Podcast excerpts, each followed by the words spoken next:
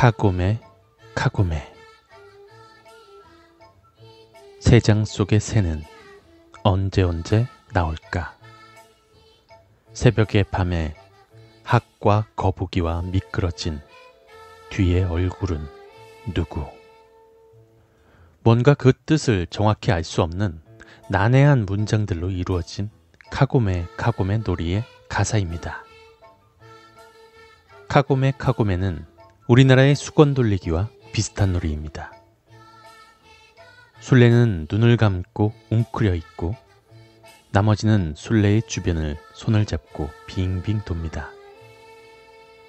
노래가 끝날 때 술래는 뒤에 있는 사람을 맞추면 되는 것이고 지목된 사람은 술래가 되는 것이죠. 이 노래에 대한 괴담이 여러 가지가 있는데 그중 하나가 사형수를 처형할 때 불렀던 노래이다. 또는 흉년에 먹을 게 없을 때 아이를 경제적인 문제로 입을 줄이기 위해서 죽일 때 부르는 의식의 노래. 임산부가 밤길을 걷다가 시어머니가 뒤에서 밀어 구르는 바람에 유산된 한을 담은 노래라는 설. 새장 속의 새는 이라는 가사에서 새장은 자궁을, 새는 태아를 가리킨다고 하며 학과 거북이가 미끄러진 뒤에 얼굴은 누구? 이 가사에서 학과 거북은 장수를 상징하는 동물인데 학과 거북이 미끄러졌다는 건 아이가 유산되었다는 뜻. 마지막 구절에 뒤에 얼굴은 누구라는 말은 뒤에서 밀어서 넘어뜨린 시어머니를 뜻하는 것이라는 해석입니다. 그리고 또 한 가지의 도시전설 괴담이 있는데 이 노래의 가사는 도쿠가와의 매장금을 찾는 암호라는 설입니다. 이 노래를 지은 사람인 마츠오 바시오라는 사람은 우리가 익히 알고 있는 만화나 영화로 유명한 하토리 한조의 가명이라고 합니다.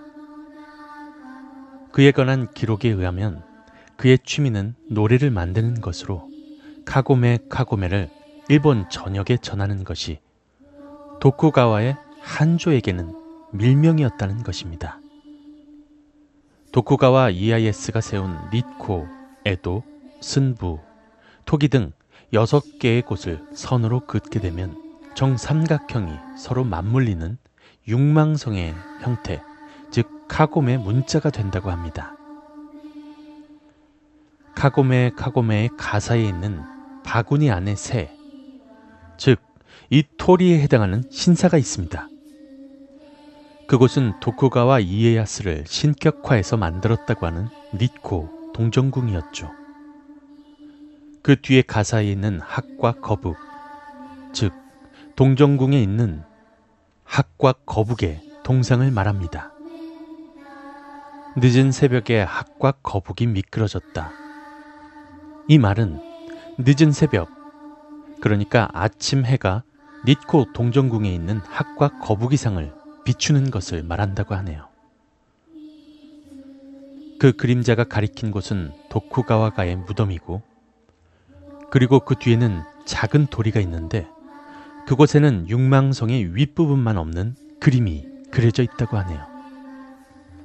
그러니까 그 바로 아래에 도쿠가와의 매장금이 묻혀 있다는 것이죠.